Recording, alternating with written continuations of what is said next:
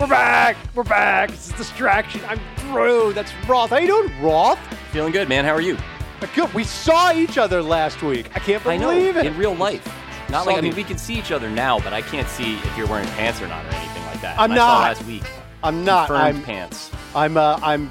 I'm wearing a shirt, and then from the top, from the waist down, all nude. Taste. You're wearing a long Adam Sandler style shirt that looks like a golf shirt, but in fact actually hits just below your knees. I haven't crossed the uh, the old man Rubicon where they just happily saunter around with a shirt and no pants on, like like around like a locker room and stuff. Like like they'll have like a, a, a polo shirt on and their dick and balls and like a like a baggy ass just like hanging out, and no compunction at all. Just like yeah, this is totally normal. I always felt Like, that was like the most aggressive move that you could make in a locker room. Just like a man who like I can't not pay attention to balls of a certain length. I guess Yeah. Just- I don't know. Is that the term or depth? Whatever it is, that person trying to talk to me about like what happened in the Knicks game last night. Like I'm gonna do a bad job talking about the Knicks game, even if I saw it, because you won't do me the courtesy of having that conversation without your long balls. Yeah, to in- me in it's more shot. To me it's more offensive than being all the way nude. If you're like if you- you're you're calling even more attention to your balls when you just have the, the t-shirt on and Nicki Minaj's cousin is never going to marry you. If that happens. it's tough. Everybody knows she violated his HIPAA rights right there online. hey, speaking of big balls, it's Spencer Hall. I guess it's Spencer Hall. Hi, Spencer. Hi, Spencer. That's that is quite the segue. I. I we we we are professionals here. We handle this in the most professional manner. Spencer Hall rehearsed that for hours, and I feel like the- it shows. is the world's greatest college football writer. And you can find him right now at Channel 6, uh, which is at channel 6.ghost.io or at 26snakes.com with 26 in numerals. He runs that site with Holly Anderson. And I wanted to talk to you before we talked about college football, because we should actually talk about college football, Spencer. I want to talk about how you got to Channel 6, because, of course, you and I met back when you were the proprietor of Every Day Should Be Saturday, which at when you started was its own independent website, which was then purchased, I believe, by SB Nation. Can you take me through the progression that led you from Every Day Should Be Saturday to Channel 6? So EDSBS 2009 becomes a member of SB Nation, which becomes Vox Media. I'm there till 20, Jesus, 2020 at that point. Um, then go ahead and leave Vox Media. And then, like everybody else, sort of, I had to figure out exactly what to do and how to get people to pay for it. Turns out if you just ask people for money, that tends to work pretty well. And if you make your promises pretty modest and say, we'll give you two things a week, that's the solemn Channel 6 promise. Two That's good. things Yeah. a week, which was like, that was a pretty good way of just saying, I think we can do this. And two sounds okay. Three sounds like a lot, especially when when we started it. I, like a lot of people, was busy teaching a kid at home, sometimes two kids, and not really sure what you could even do during the day. I don't know if you ever try to teach an eight year old anything. It is two full time jobs um, and damn near impossible, but it worked out real well. And in addition to that, too, like it helps having like the full cast and full cast after dark, which we do with you know Metalark, and I do a TV show too. I'm on the SEC network. Yeah, that's Thinking another. Out I've been seeing more and more photos of you smartly turned out in grown man shirts, sitting at a desk, presumably talking about Auburn. But with the beard. A lot you of still have lot the beard. a lot of talking about Auburn. A lot of a lot of laughing at anyone falling down. There's a thing that has never failed in American culture once, and it's people falling down on TV. So if you can do that, I the most exciting part about doing TV for me is people recognizing me from face not voice because you're on in sports bars. That's Yeah, yeah, that's, a whole new.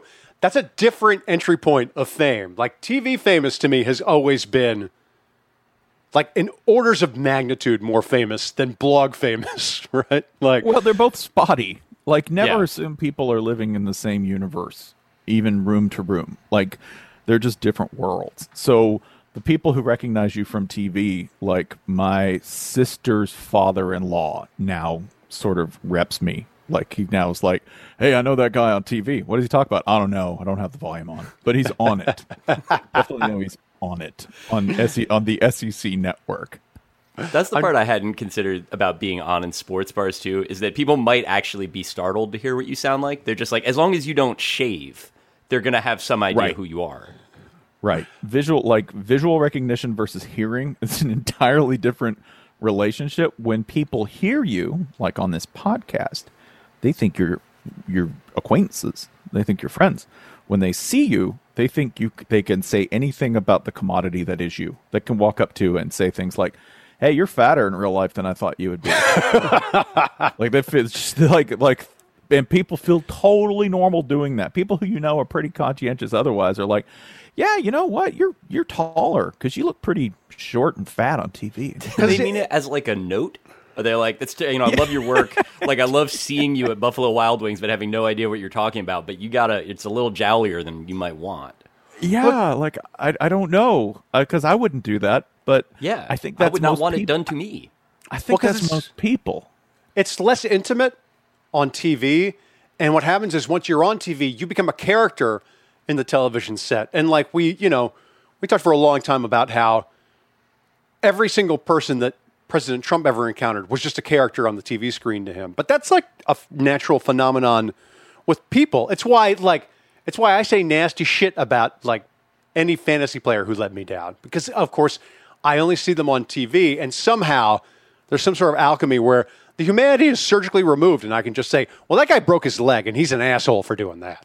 It's- I mean you've built a, a powerful brand on that but I think it would have been very different if you had to like call Raheem Mostert on the phone and be Yes, like, I would not do that. I don't That appreciate very- the whole knee thing fuck Yeah. me up Hey Spencer, lost can I ask you can I ask you about teaching your kids at home during the pandemic? Sure. did you have like did this is so stupid but did you have like a classroom a dedicated classroom in the house how did you arrange it so that you could teach a them? table. Like we, we would say, okay, living room, the table's where work is done. Because if you didn't do that, then it's just anarchy. You know, like Did- you get kids. Like my older kid is smart enough to go, well, I'll work on the couch, which is within two feet of the PlayStation controller, which is within you know out of sight, so I can't see what's on the screen because it's probably Roblox. Yeah, Right. So we worked at the table.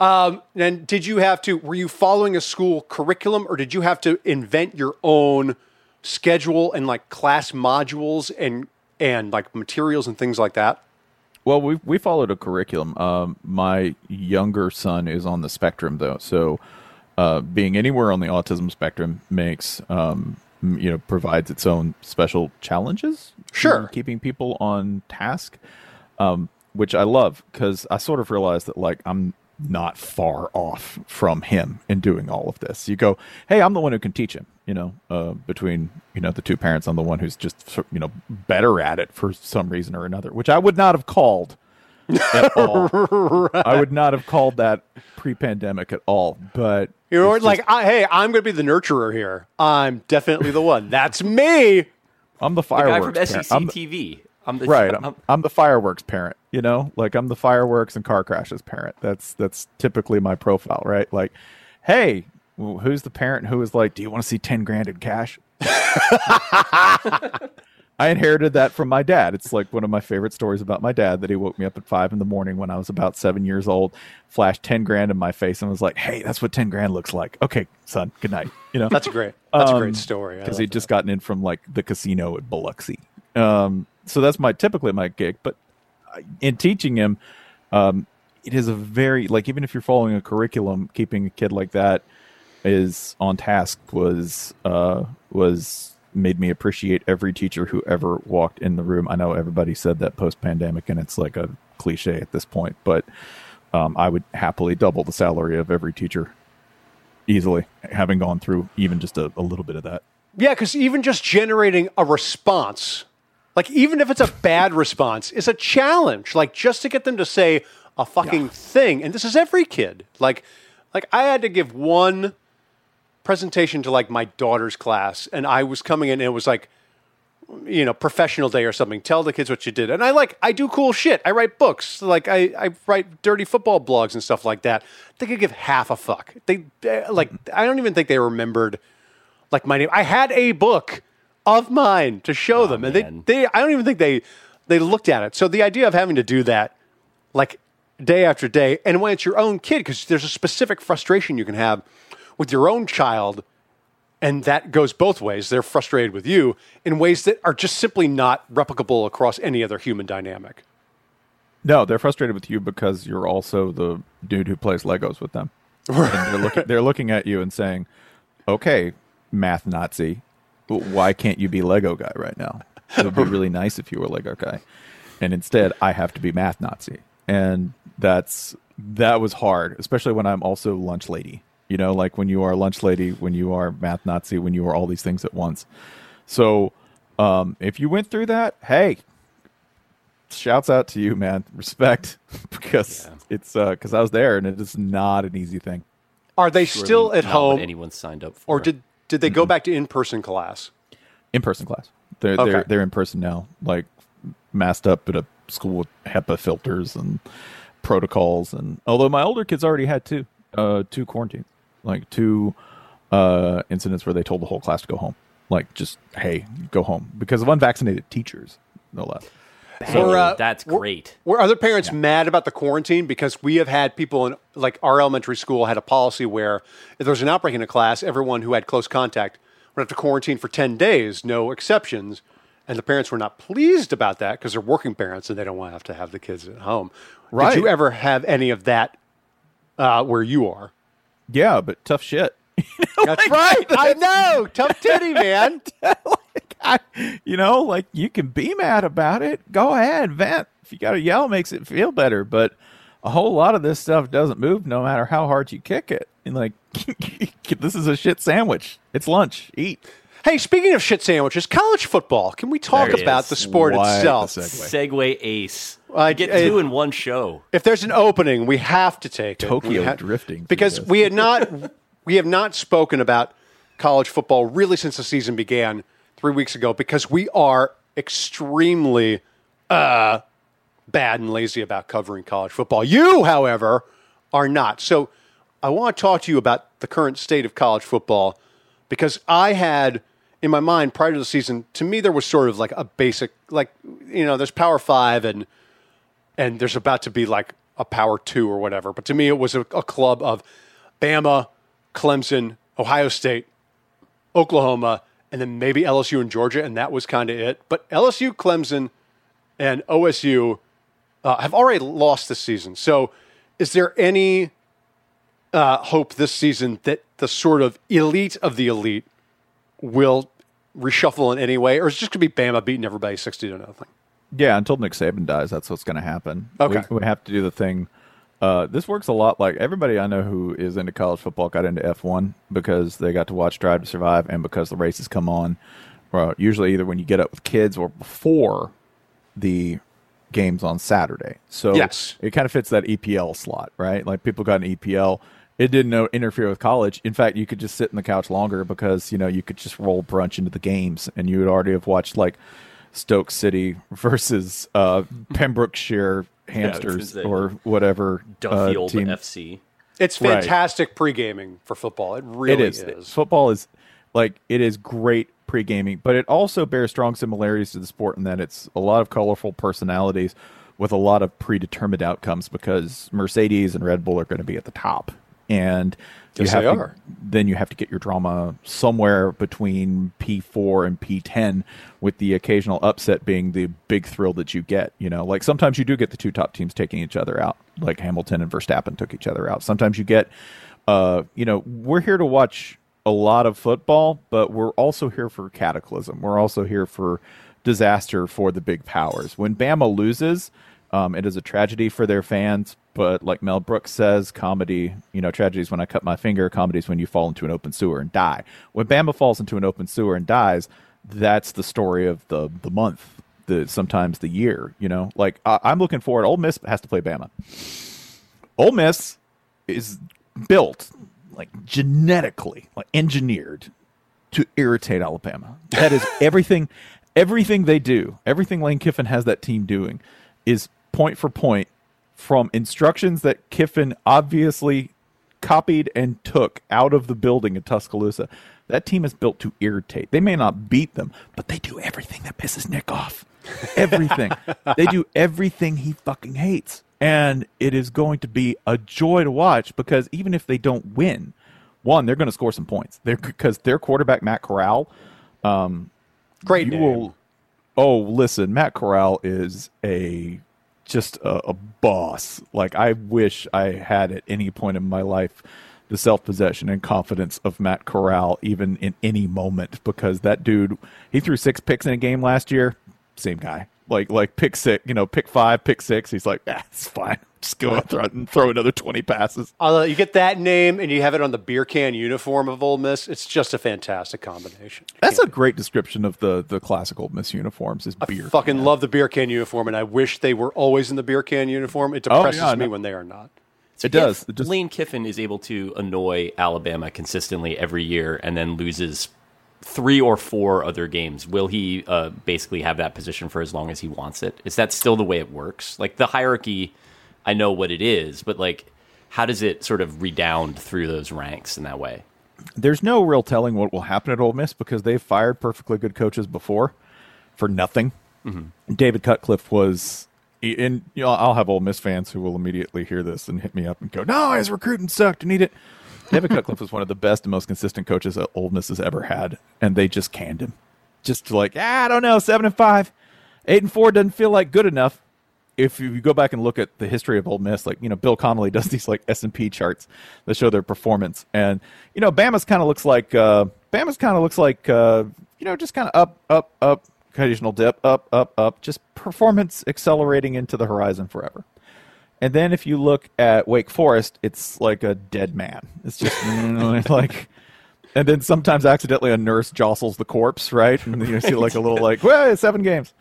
Um, and then the EKG for Ole Miss looks like somebody having a heart attack. It's just up, down, up, down. There's no middle, none. Like they are, they are. Somebody described Auburn this way uh, on Twitter, but like they're like your uncle who owns a landscaping business. They're either eating lobster or living out of their car. Like that's Ole Miss.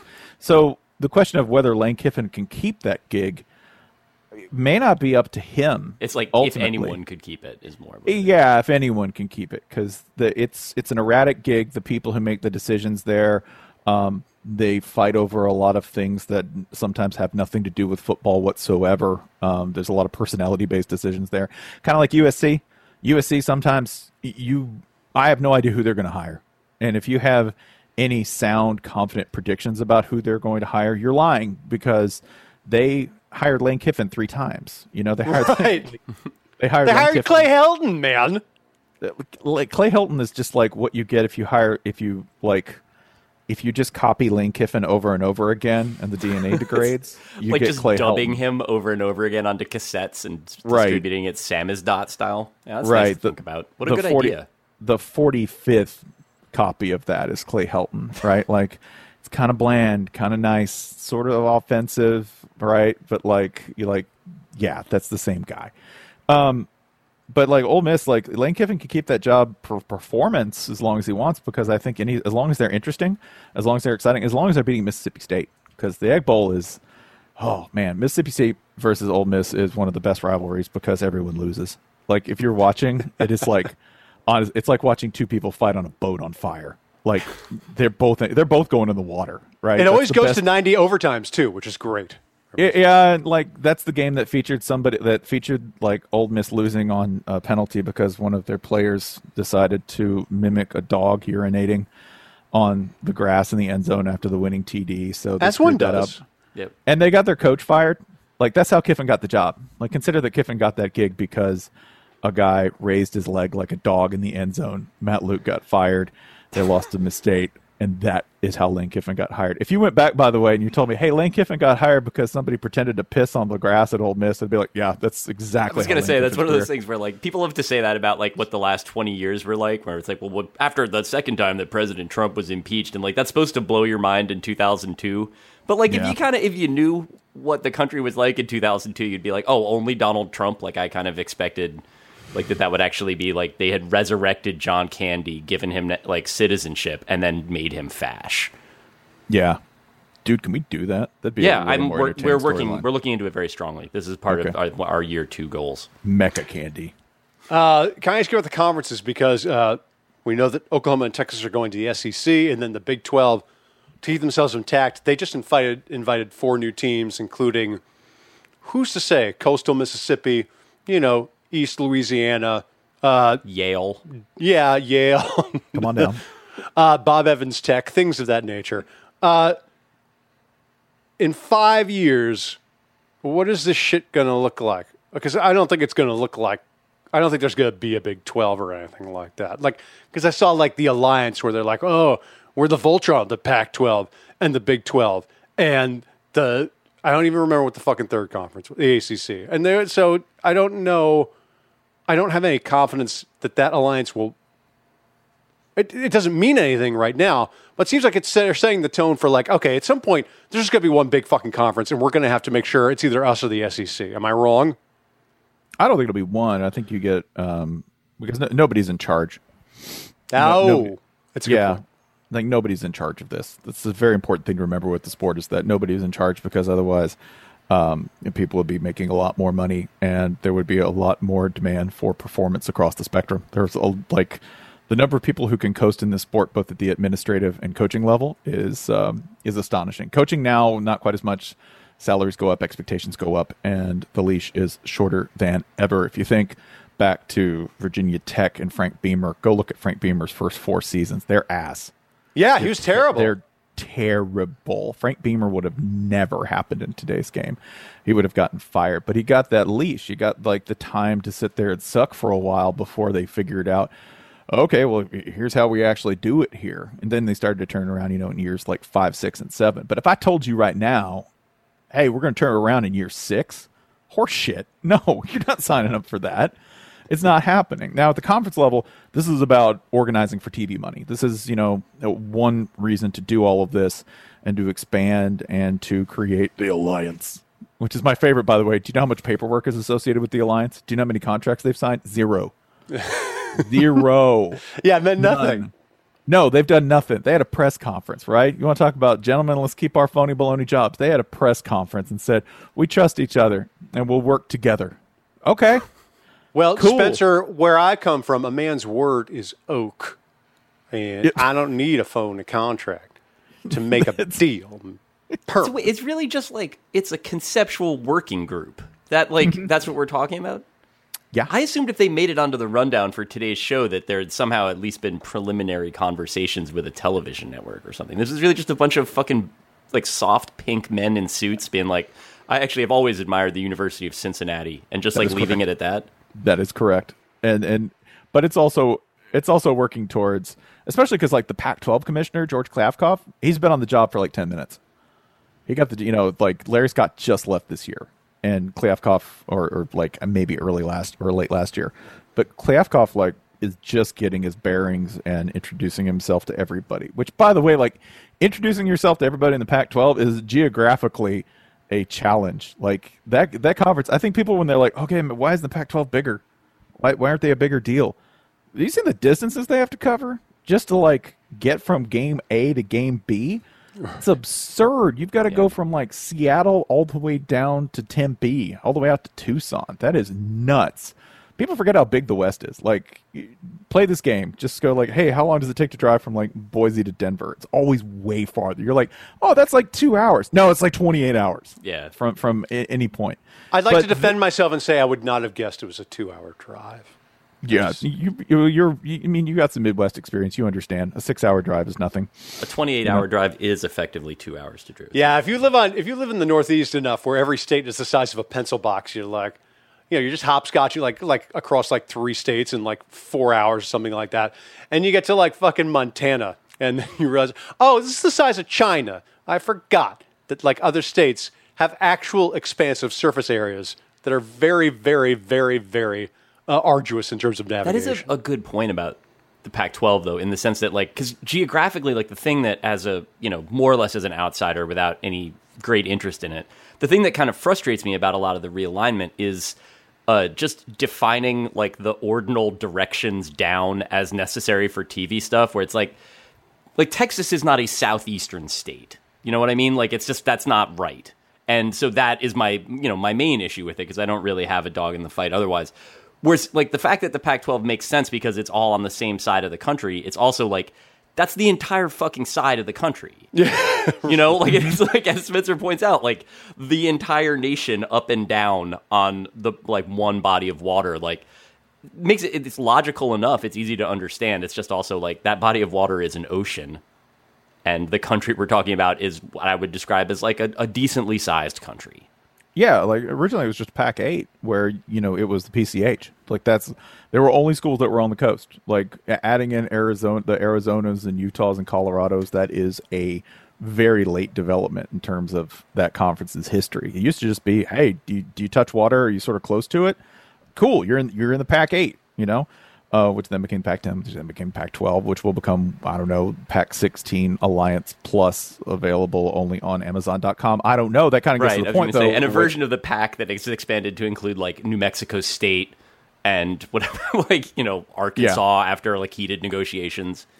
Yeah, or you know Ninsei University in Japan. I don't know, like whatever expansion they end up doing the the point being these are all big blocks for negotiating TV rights. That's what this is. That's why Texas and Oklahoma are getting on this because the Big 12 deal sucks.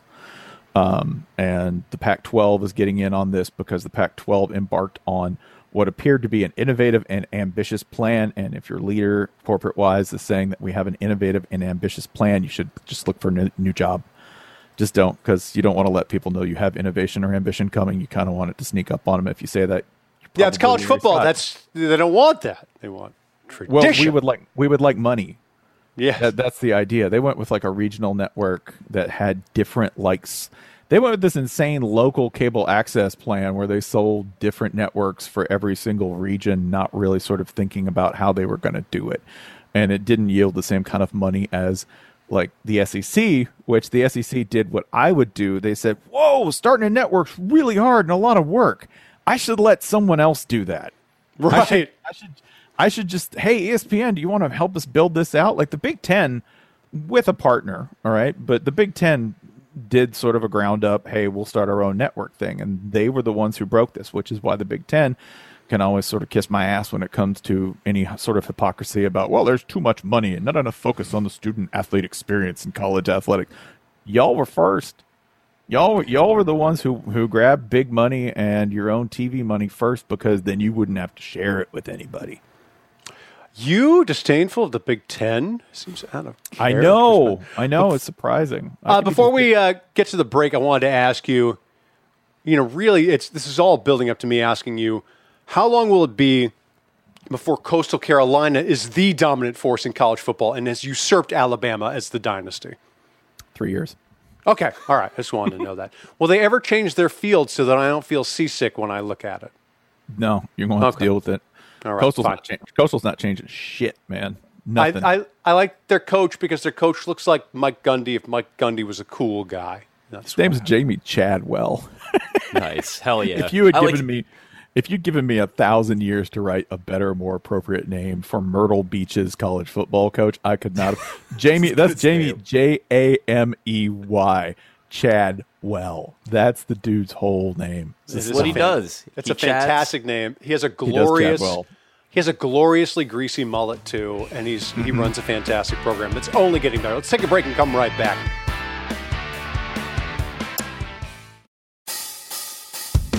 Okay, that was a long enough break. We're back. We're going to remember some guys. And I have to tell you, Spencer Hall, that I think I, remembering college guys, I think is my favorite genre of guy remembrance. So will you remember some college football players with us right now?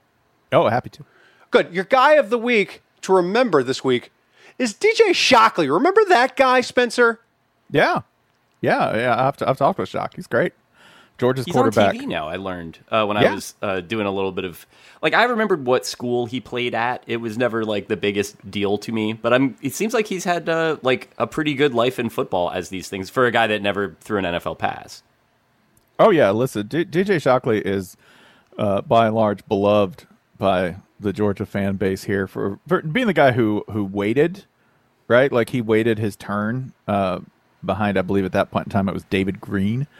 Um, he waited his turn. He was patient. He was cool. He came in. They had a great season. They end up playing a whale of a bowl game against West Virginia, where if you remember, West Virginia uh, sort of it's an important moment in the Rich Rodriguez uh, hero arc. oh, Rich Rod! remember Rich Rod calls a fake punt to seal that game. I believe it was a Peach Bowl. Um, so they end up losing sort of on their second home field in the Georgia Dome. But they, uh, but yeah, Shock, Shock rules, man. Shock was awesome. Shock was actually a really, really good quarterback, um, and beloved by the fan base here, and has a burgeoning TV career. So yeah, I'm happy to remember DJ Shockley anytime. He rules. Are there any, you know, Georgia quarterbacks are a good strain of guy to remember. You had David Greene. Matt Stafford is too prominent to be a guy. But I feel like the, if I go through the, the litany of Georgia starting quarterbacks, and this is the Have- part where I type it into the browser. Yeah, we love it. People In love real when Drew does time. a rudimentary Google search during the rudimentary podcast. like okay so we have a a basic rule when it comes to georgia quarterbacks that you're eligible to play quarterback at the university of georgia if your name works forwards and backwards so Hutson Mason quarterback Yeah. Yeah, aspirational names. Oh, That's what you Aaron, want there. Aaron Murray. Now that's a guy. Oh, aaron yeah. Murray. Murray- And Mike Murray. Bobo. Murray aaron mike Bobo Murray Aaron's actually- a little bit too much. Murray Aaron's a little bit too much like somebody I'm going to see at synagogue tonight. My parents will be like, "He's a writer now." There's also Eric Zeier. There was like there was a genre of quarterback in like Eric Zeier where I was like, that guy could be a pretty good pro. And then they get drafted in the fourth round. They did do nothing like they do.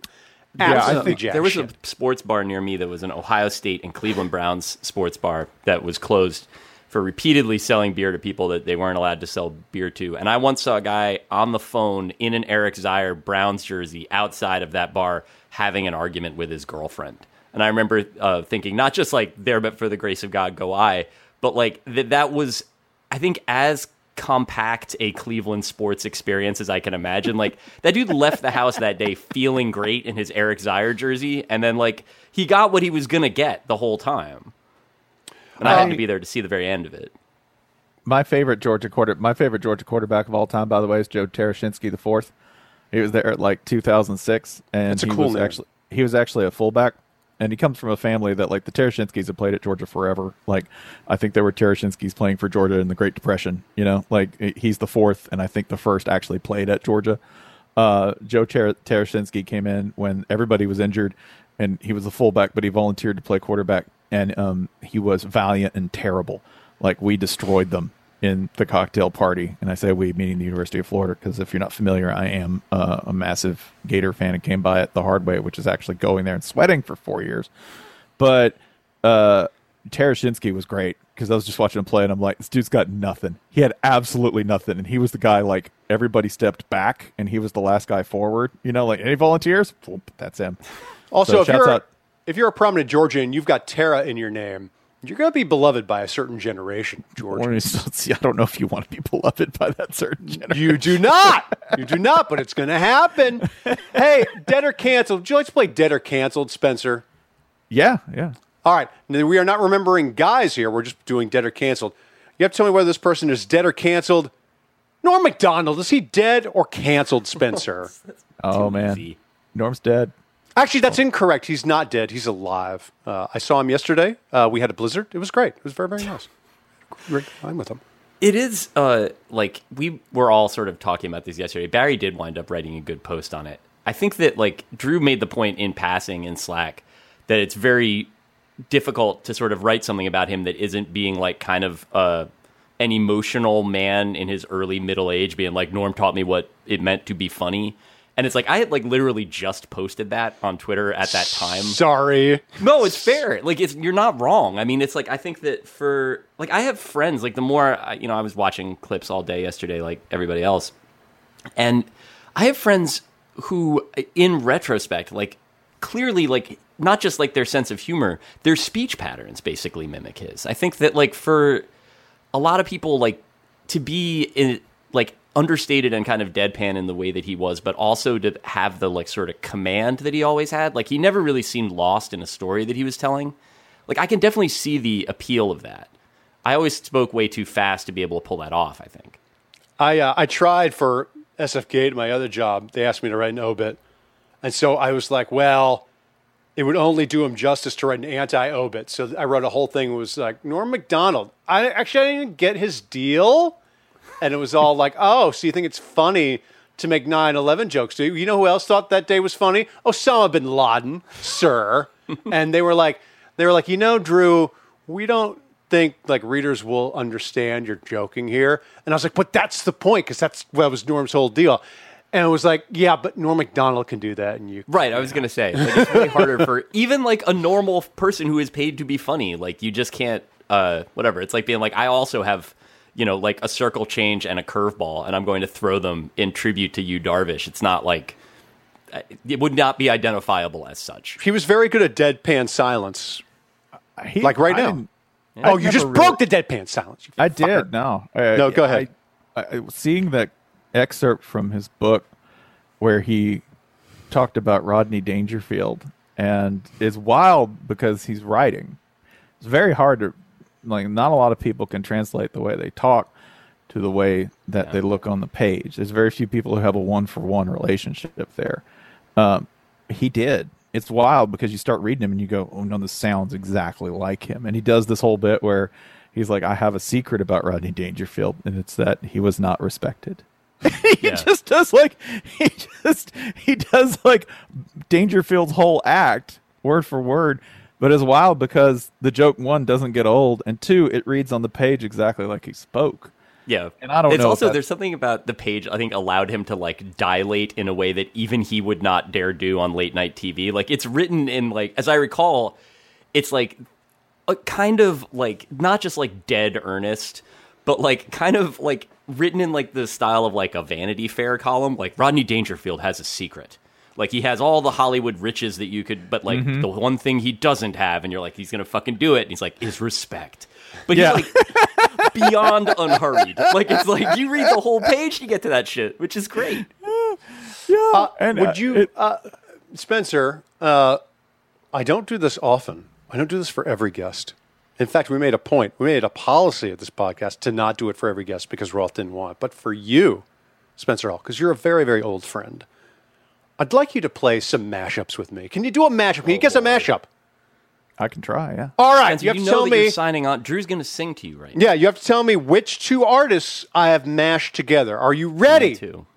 I, I think so. Now you've yeah you're you're deaf in one ear, right? Yes, I am deaf, but unfortunately, you not are gonna not. make it- So this could It's be a not problem. for you. impacted his This could be a real problem vocalizing. for you. I don't have to hear myself Okay. sing, but you and the audience, you are not so fortunate. So please tell me this Okay. mashup, all right? Because I got friends in low places where the whiskey drowns and the beer chases my blues away from me.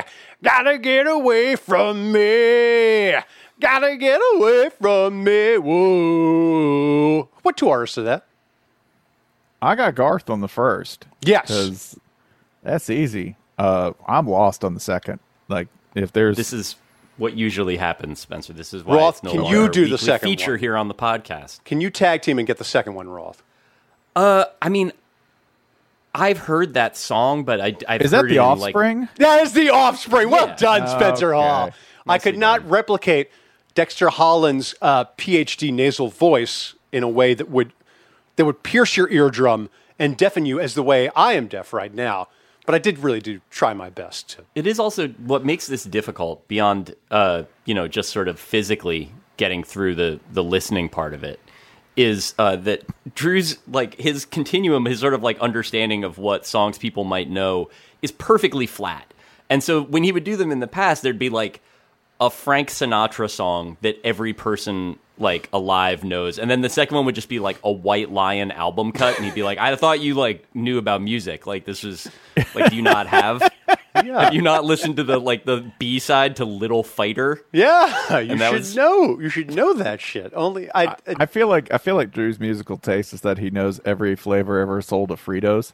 Yeah, that's exactly The, the obscure Buddy. Fritos. Like he's like, oh yeah, man, they had the ranch ones for a minute. It was crazy. Well, the Drew's ranch rela- ones. I were honestly good. like Drew's relationship to music is in- inspiring and even aspirational to me because I know it's less so now than it used to be. But it used to be like when the kids would go to sh- sleep, he would just get in a big easy chair and fucking like just rage, like listen to Ratt for like an hour and just Oh no, no, I still, whole I still do all that. I You got still to dangerous toys and everything. Yeah, I thought because you'd like made a substance related shift in your life that you were no maybe it was just you know Well, no, no, no. It was due to the shift. It was when I became green and sober that I started doing that. That you So- discovered you got like the other levels of Ratt. Yeah, yeah, yeah. You're like a lot of people, you know, if they when they smoke up, they're like, "Oh, I'm going to listen to sleep" and you know, stuff like that. And I'm like the exact opposite. Like I want like my taste gets worse and more basic and I don't like I don't actually want to be taken through a time portal except uh in honor of you, Spencer. I like watching uh, some of the lyrics videos to Mastodon, like Ancient Kingdom Yeah. and stuff. Like anytime they make their album cover art come to life, then I stare at my phone and then like I feel like I've been away for three hours, and then I look up, and like everyone's like, "Can you empty the dishwasher?" Like that happens a lot. hey, let's a- open up. Let's open up the fun bag, Spencer. This is from Craig. Please listen carefully, and this will not be as painful as listening to my mashup. he's a lot of tennis talk. and basketball courts, soccer and baseball fields are adjacent to one another, leading to frequent situations where errant balls end up in the next court or field over.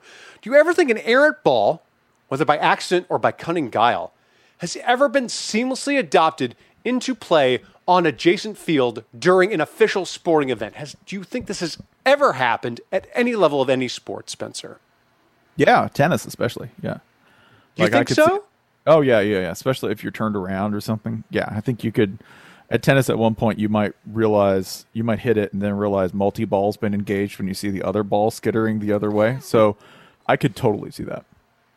I uh, my son plays youth soccer, and like the parents are all the parents aren't allowed to really say anything. Like otherwise, they get in trouble. Like from because they've had too many bully parents where they're like, all right, if you say more anything more than yay, you're gonna get kicked out. But like so, then every parent is on like ball duty. Like if a ball like goes five feet out of bounds, every other dad is like, oh, let me get that, let me get that. So like if one went to another field, like we've had this happen where it goes to adjacent field and we're like, oh my God, oh my God, it's broken the other field. Like, what are we going to do? Like all of a sudden they're like, there's an impromptu rescue mission for that ball when a kid can just jog over and get it in 30 seconds. It's really not that big of a Why leave it to a kid to do when you could have eight dads eager to have something to do Yeah, at a youth sporting event? Solve the same problem. Uh, John writes in, I live in a mid-sized town, about 40,000 people with one major employer. So I see a lot of my coworkers around town. We recently started going to the community pool with our toddler, and it has to be the worst, weirdest place to see your coworkers. I don't want to see them half naked, and they probably think the same thing about me. Are there any other regular places you go to, not a strip club or a sex store, that are worse to see your coworkers other than a pool or a beach? Gym locker room may be a close second. Spencer, do you have an opinion on this? Jail.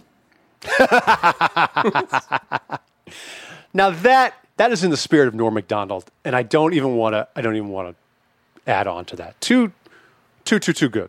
Um, one moment. John wrote You're in. looking up more Georgia quarterbacks. Yeah, John me writes in when we played games of Wembley or knockout during rec soccer practices in the 80s, we used to fight to pretend to be Kai Haaskivi, the star forward of the Cleveland Force MISL team. As a 40 year old desperately clinging to childhood nostalgia, I've been trying for years, years to buy a Haaskivi jersey.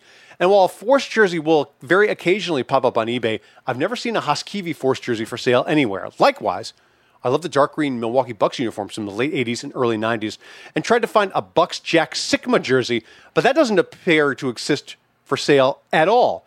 Is there any sports memorabilia item, and I'm going to direct this actually to Roth, that you badly want to own but have been unable to find?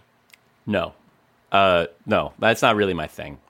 really? You're the guy who Um, yeah, no, of combs course, bargain racks. Of course. for Oh my fucking- god, yes. I mean, the the problem with this is that like there's so the fun of like basically everything that I used to do about like looking for records, I now do at like the Goodwill, or I did more often, you know, in the before times at the Goodwill in my neighborhood, and there would be. You know, like inexplicable jerseys would sort of show up there. And, like, you know how it happened. Like, somebody was like, I'm sick of seeing this Josh Howard Mavs jersey in my drawer. or somebody that owns a Josh Howard Mavs jersey dies. Like, there's basically two ways that things get to, to Goodwill. And when I would see it there, it was like doubly magical because, like, you could think like somebody had this like Aaron McKie Sixers jersey. They ironed it. Like they took really good care of it and then one day they gave it up. And so I would buy it like seemingly on principle. But I'd say seemingly because it was just the idiot part of my brain. There was none of the other higher reasoning stuff was engaged. But the stuff that that limits that is what was ever produced in the first place. And so the idea of like a Haaskivi jersey, like it, you know, the sad part about it with all of it is that it might be that this is the only person that ever wanted one of those. And so the issue of like being able to find it is just like you have to start with that question of initial supply and it's like it's exciting when someone decides to make something that you also want, especially if it's a weird thing. I still remember seeing a Jeff Blake East Carolina jersey for sale once at Paragon Sports, and it was like Ooh, that would be it was good. tight as hell. It was also like full price at a time when I was like working basically my first job, and like I wasn't going to spend hundred and thirty dollars on a jersey that I really honestly couldn't wear anywhere. Like I could wear it in like a Tribe Called Quest video from 1993, but that's about it. And yet, like You're- you're the modest. idea that it was made was cool because, like, I don't know how many Jeff Blake jerseys ever actually got made. You Uh, know, like I don't think that they were selling Jack Sikma jerseys even when Jack Sikma was good. Spencer, have you ever tried to hunt down like a Noah Brindise jersey and been thwarted?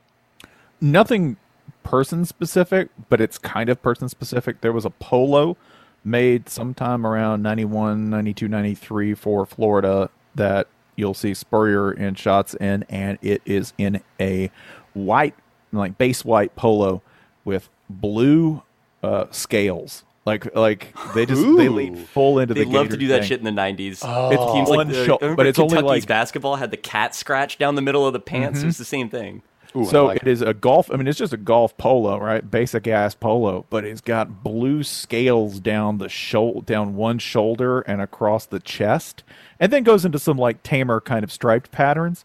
But it is simultaneously the most '90s thing, and also the I'm certain the thing that Spurrier paid least attention to because, like most coaches, he's just grabbing stuff off the rack and being like, "I'm sexy," and then just throwing Yep. it on this, you know, his office floor and never paying attention to it again because somebody else washes it and cleans it up. So I've I've looked at that and I found one, but it was I think it is a coveted item because I think it was like ninety bucks when I yeah, found that's it. the the other thing that's tough about that is that so much of the you know what I guess now qualifies as like retro stuff like that is like that secondary market is so incredibly robust. Mm-hmm. There's a, a store in the East Village called Mr. Throwback that I've been in a couple times. It's like the closest experience that I've had to like the experience of like buying underground hip hop records when I was in high school. Like just because like the guy sort of also looks like the people that were the record clerks at like Fat Beats, just like a guy in a Starks jersey and like a hat, just like listening to whatever rap music all day long. And the jerseys, like there's beautiful stuff there. There was like a Danny Manning Clippers jersey that I really wanted, but it's like I'm not spending a hundred dollars on a shirt that doesn't have sleeves on it. Like I can look at it and like sort of appreciate it or whatever, but there's just not like a practical application uh, in my life for a sleeveless shirt. Well, then you like dedication.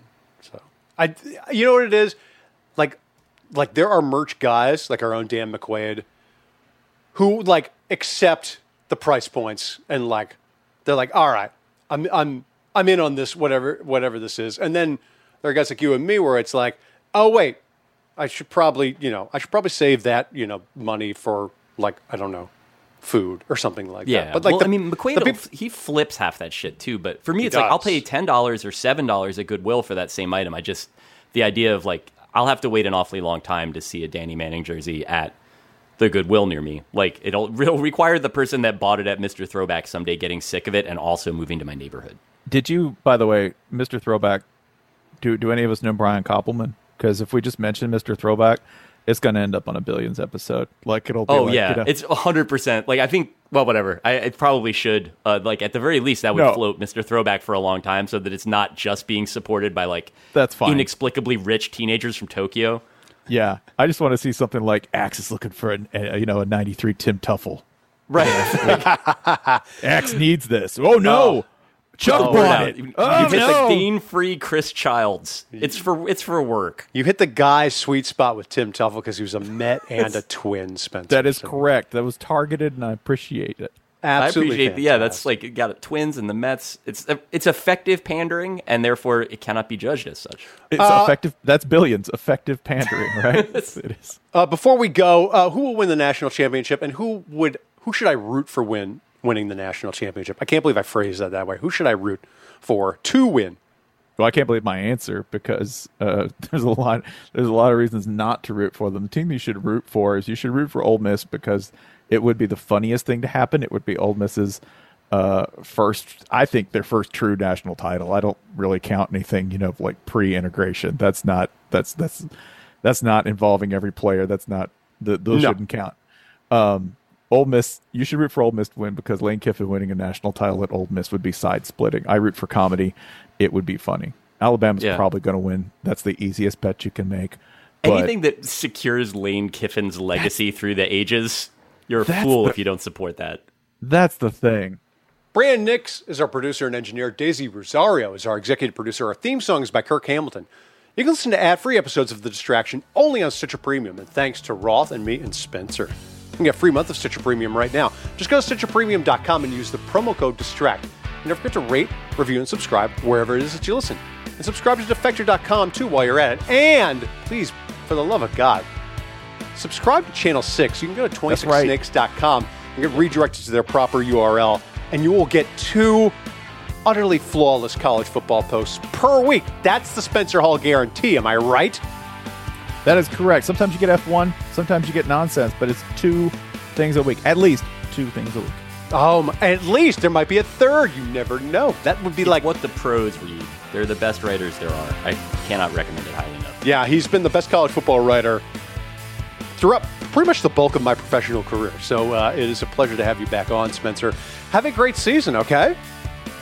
Uh, hey, y'all as well, anytime. All right. We'll see you guys next week. Bye. Bye.